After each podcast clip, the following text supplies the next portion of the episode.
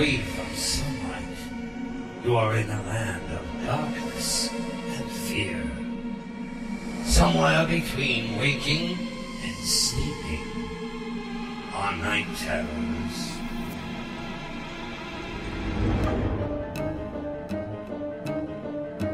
Night Terrors, an anthology of horror and suspense. Tonight's episode The Man in the Chair, written by Allen Beck.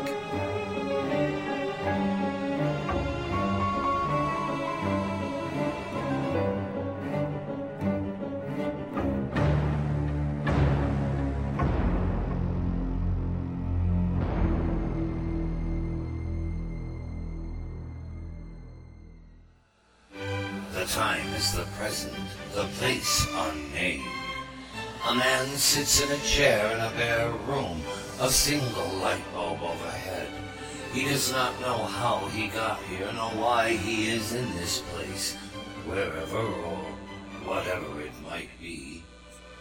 From an unseen speaker, quiet music plays, but it does little to ease his fears.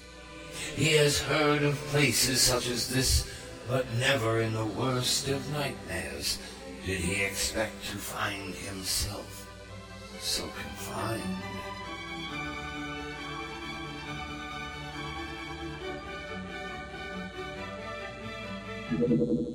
What is your name? Who wishes to know? Show yourself if you want me to tell you my name, or anything else. You really should talk to us. It will be so much simpler if you do. Who's asking me these questions? I do not speak to those I can't see. What is your name? Come on now, we don't have time to waste. You're not the only one who must be questioned, you know. Question for what purpose? Why was I brought here? Where is this place? God, what the hell did you do? How did you make that happen? What was that? What is your name? Surely that is not a difficult problem. And you are not to ask any questions. We will take care of that. Please do not make us cause you discomfort. It would distress me so much to see you in pain. How did I get here? What is this place? Please do not disobey us. You're so unpleasant when you do. Don't you agree? Just answer our questions. It will be so much easier for all of us. If I don't know what's going on, I can't answer your questions. Surely, whoever you are, you can see the logic in that position. Quite true. All right. You are being held for interrogation at our discretion. That is all you need to know. Now, what is your name? But that's not an answer. I'm not going to tell you anything simply based on some rather flimsy identification. Just tell me why I'm being held and with what I'm being charged. Who said anything about any charges? Did we say anything about any charges? We are merely asking you some questions. We ask everyone these questions eventually. That is correct. No charges have been filed, so far as I know, but that is immaterial. Now, what is your name? If you have the right to hold me against my will, you must know my name. Of course we know your name. We are not stupid. But the law requires that you state your name freely for the record. A minor nuisance, but we are all stuck with it.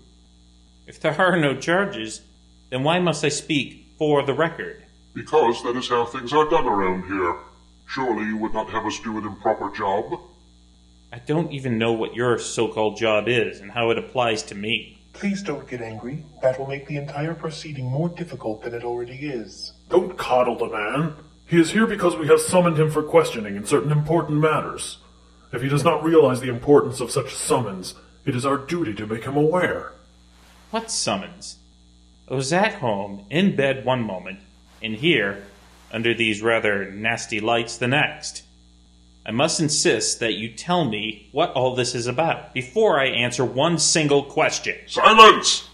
You will answer our questions, or else we will be forced to use all means at our disposal. You wouldn't like some of them.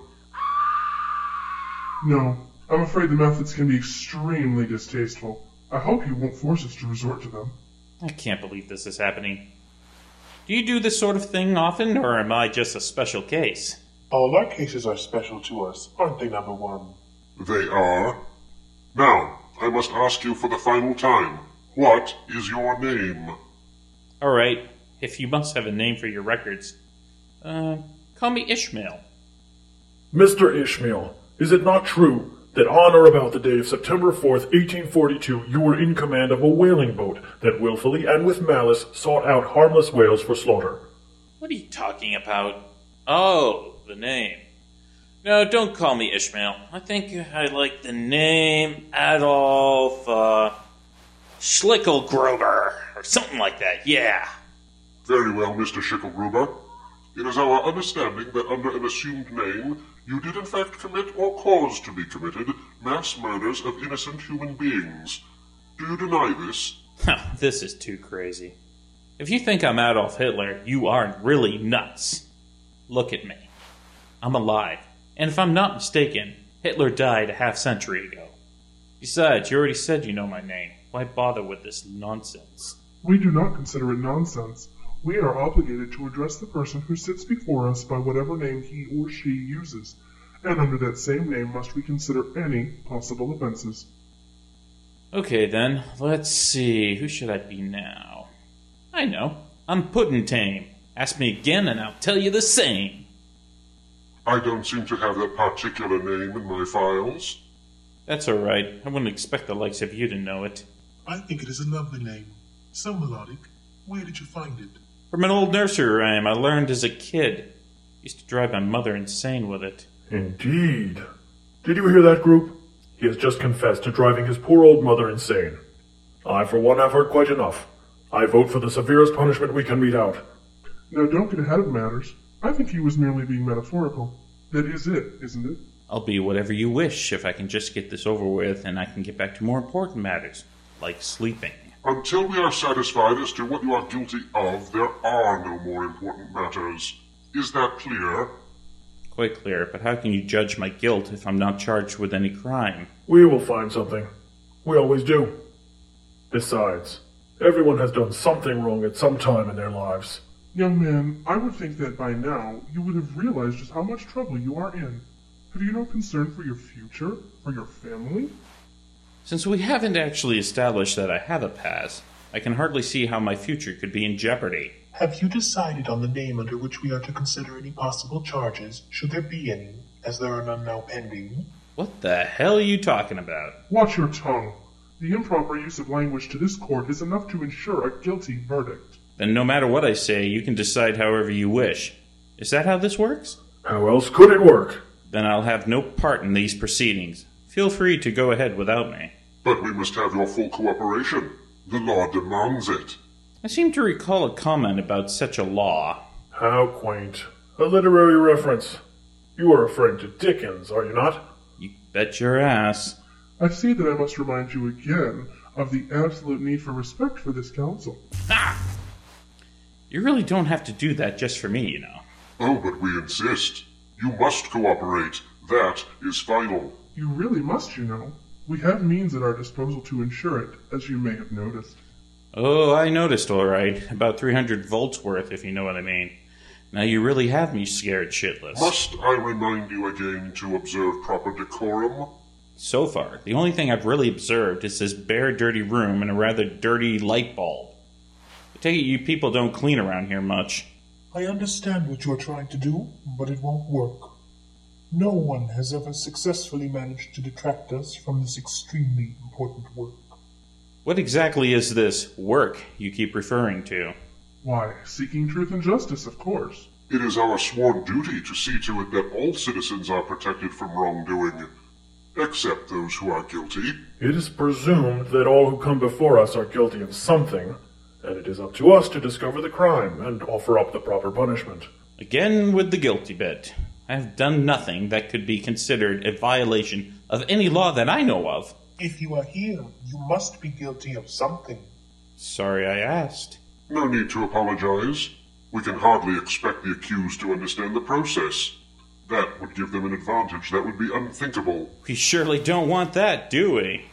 You said we. Are you implying some kind of connection between us and you? Hardly. I simply mean that I would never expect to have any advantage. That wouldn't be a proper procedure. I think he's beginning to understand how we work. Do you think so? That would certainly be a step forward. All I understand at this point is that I'm in a room, God knows where, answering ridiculous questions for people I can't see, under a light that would blind Ray Charles. Please tell me what this is all about. I thought we had made that quite clear. You are being interrogated about certain crimes you may or may not have committed. All citizens eventually have to answer for their actions. This just happens to be your turn. You mean I was picked at random? With no other reason than that? You make it sound so. how shall I put it? So tawdry. Isn't it? Young man, you still refuse to see the sense of it all. If we had to wait for specific accusations, think of all the time we would waste. Quite right. This way we are always on top of matters. No waste, no unnecessary bother. All neat and tidy, wouldn't you say? But what if the person you happen to select has done nothing to warrant detention? But you see, everyone has done something at some time in their lives. Have you never jaywalked, never torn the tags off of pillowcases, thrown a bit of trash on the ground, lied about your taxes, taken a magazine from a newsstand? You see how comprehensive and complicated all this can be. But these are not crimes worthy of such concentrated effort. Why bother with a trivial offense? No offense is too trivial, no crime too small. We cannot make any exceptions. All must answer to justice. This way, you see, we avoid all of the mess of arrests, trials, all those unseemly events that consume so much time and resources. We merely question each selectee until we find a crime, and then we pass sentence. Sounds simple enough, but it still begs the question innocence before guilt? How delightfully naive. Of course it does, dear boy. That is the beauty of it. We only have to consider guilt. Innocence is not even an issue. No one is truly innocent in the eyes of the law. That is what makes this system so efficient. But you must have a name for the records before you can act accordingly to the proper procedure. Precisely. Now can we proceed? But of course. But I should inform you of one small detail. I still refuse to give you my name. But you can't refuse. It wouldn't be proper. Perhaps not, but it seems you can't get along without me. If you would just tell us your real name, we could dispense with all this unpleasantness. But I already made myself quite clear on this matter. Until I know who you are and by what authority you're holding me, I will tell you nothing. We operate under the authority of society and on its behalf. I thought that would have been obvious to you by now. When did any member of society vote to give away so much to so few? But this required no vote. At least, not directly. None whatever. You must have noticed over time how little the members of society cared for such detail. Everyone hated the idea of serving on juries. The idea of being tried by one's peers was always a cruel jest. Imagine how absurd it is to assume that twelve people who never hear the news and know nothing of the world beyond television could reach a just conclusion in any matter. Don't forget the lawyers. Of course not. They still have their place, having secretaries fill out papers for outlandish fees. But we do the real work these days. We let them go through the motions, but no real trials take place anymore. It was almost a natural progression, really. As most people began to care less, some began to care more for order, structure, all the elements that make any society function smoothly. These people made sure the system was changed to include those necessary elements. All the elements except the most important And what might that be? individual rights. Individual rights indeed. Surely you, an obviously intelligent man, gave up believing in such nonsense long ago. The only rights, as you call them, belong to the collective good. What other anachronistic ideas do you subscribe to? You mean, do I still believe in Santa Claus? No. But I'd like to. The notion of individual rights disappeared right after individual responsibility.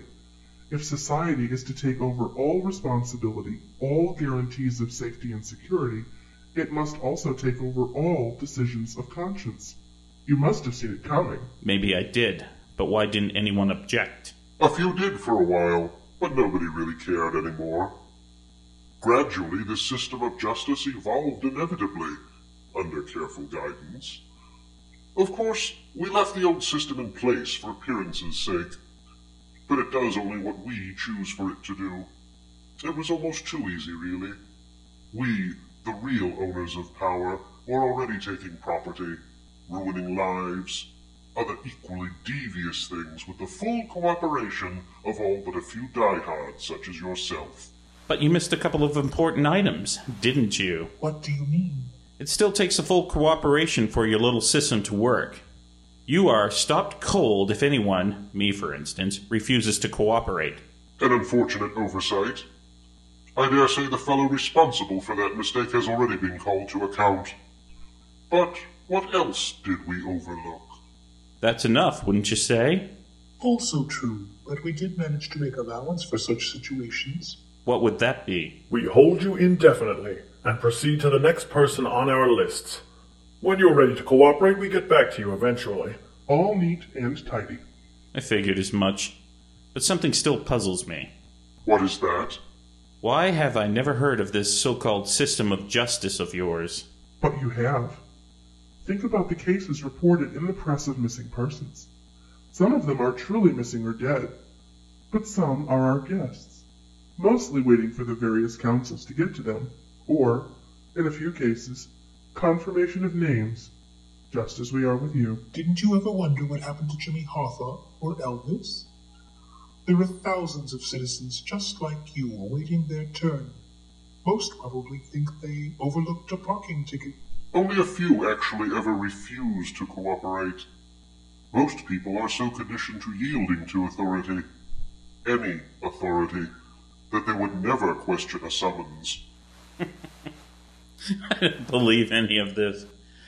You claim to be able to take anyone at random and wait until they confess some crime, however meaningless. Then you pass judgment on them. That is precisely what we do. You still seem surprised at all this. You have to admit, it sounds very suspect. Suspect? In what way?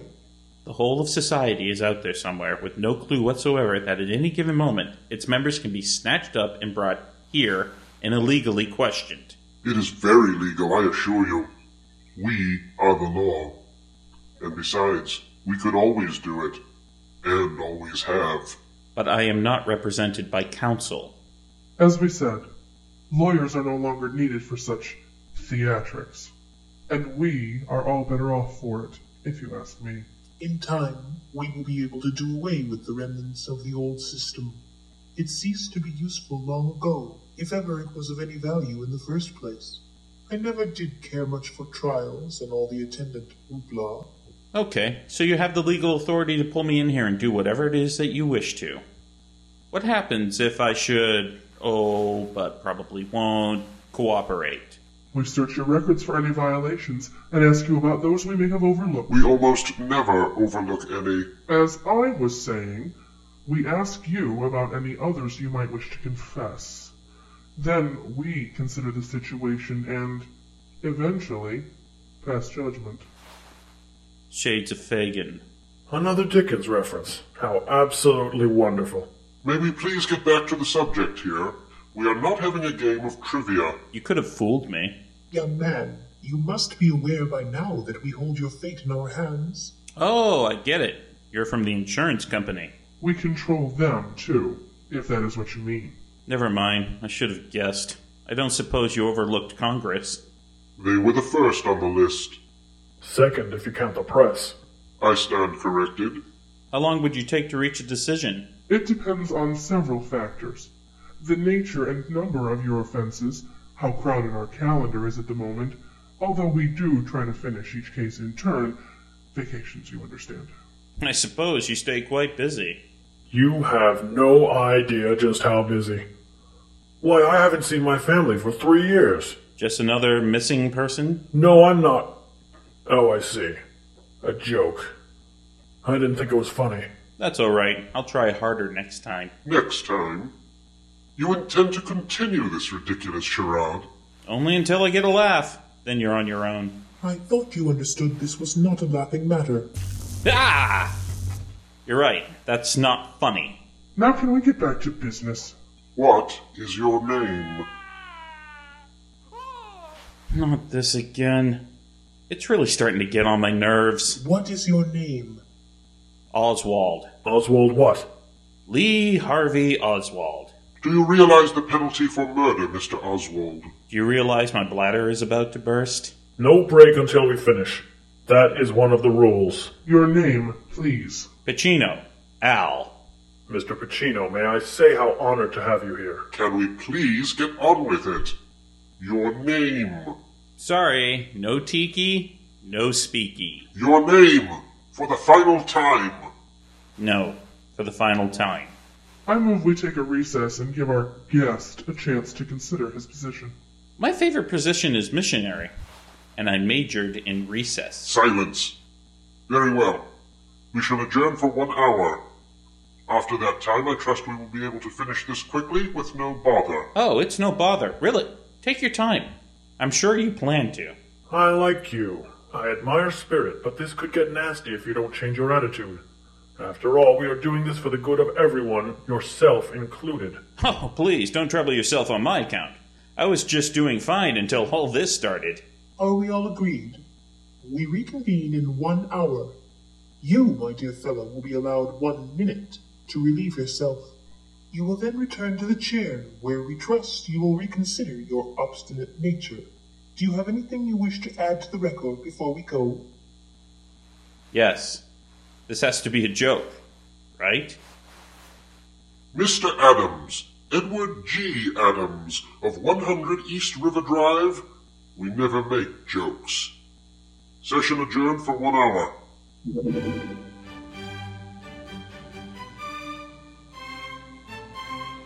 A cruel joke. The council says it does not joke. A nightmare? It could be. But for anyone who finds themselves in a chair under a bare light bulb, the nightmare is just beginning.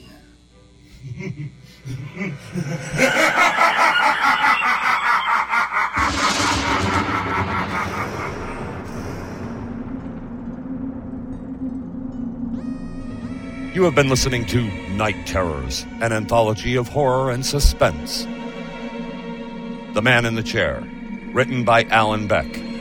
Featured in the cast were Eric Busby as the man, Mark Kavita, Ellie Hirschman, Victoria Sampson, and Chris Snyder as the interrogators. Your host is Harbinger. The executive director and producer of Night Terrors is Mark Brzee. Audio engineer, Chris Snyder. Executive producer of Darker Projects Audio Works is Eric Busby.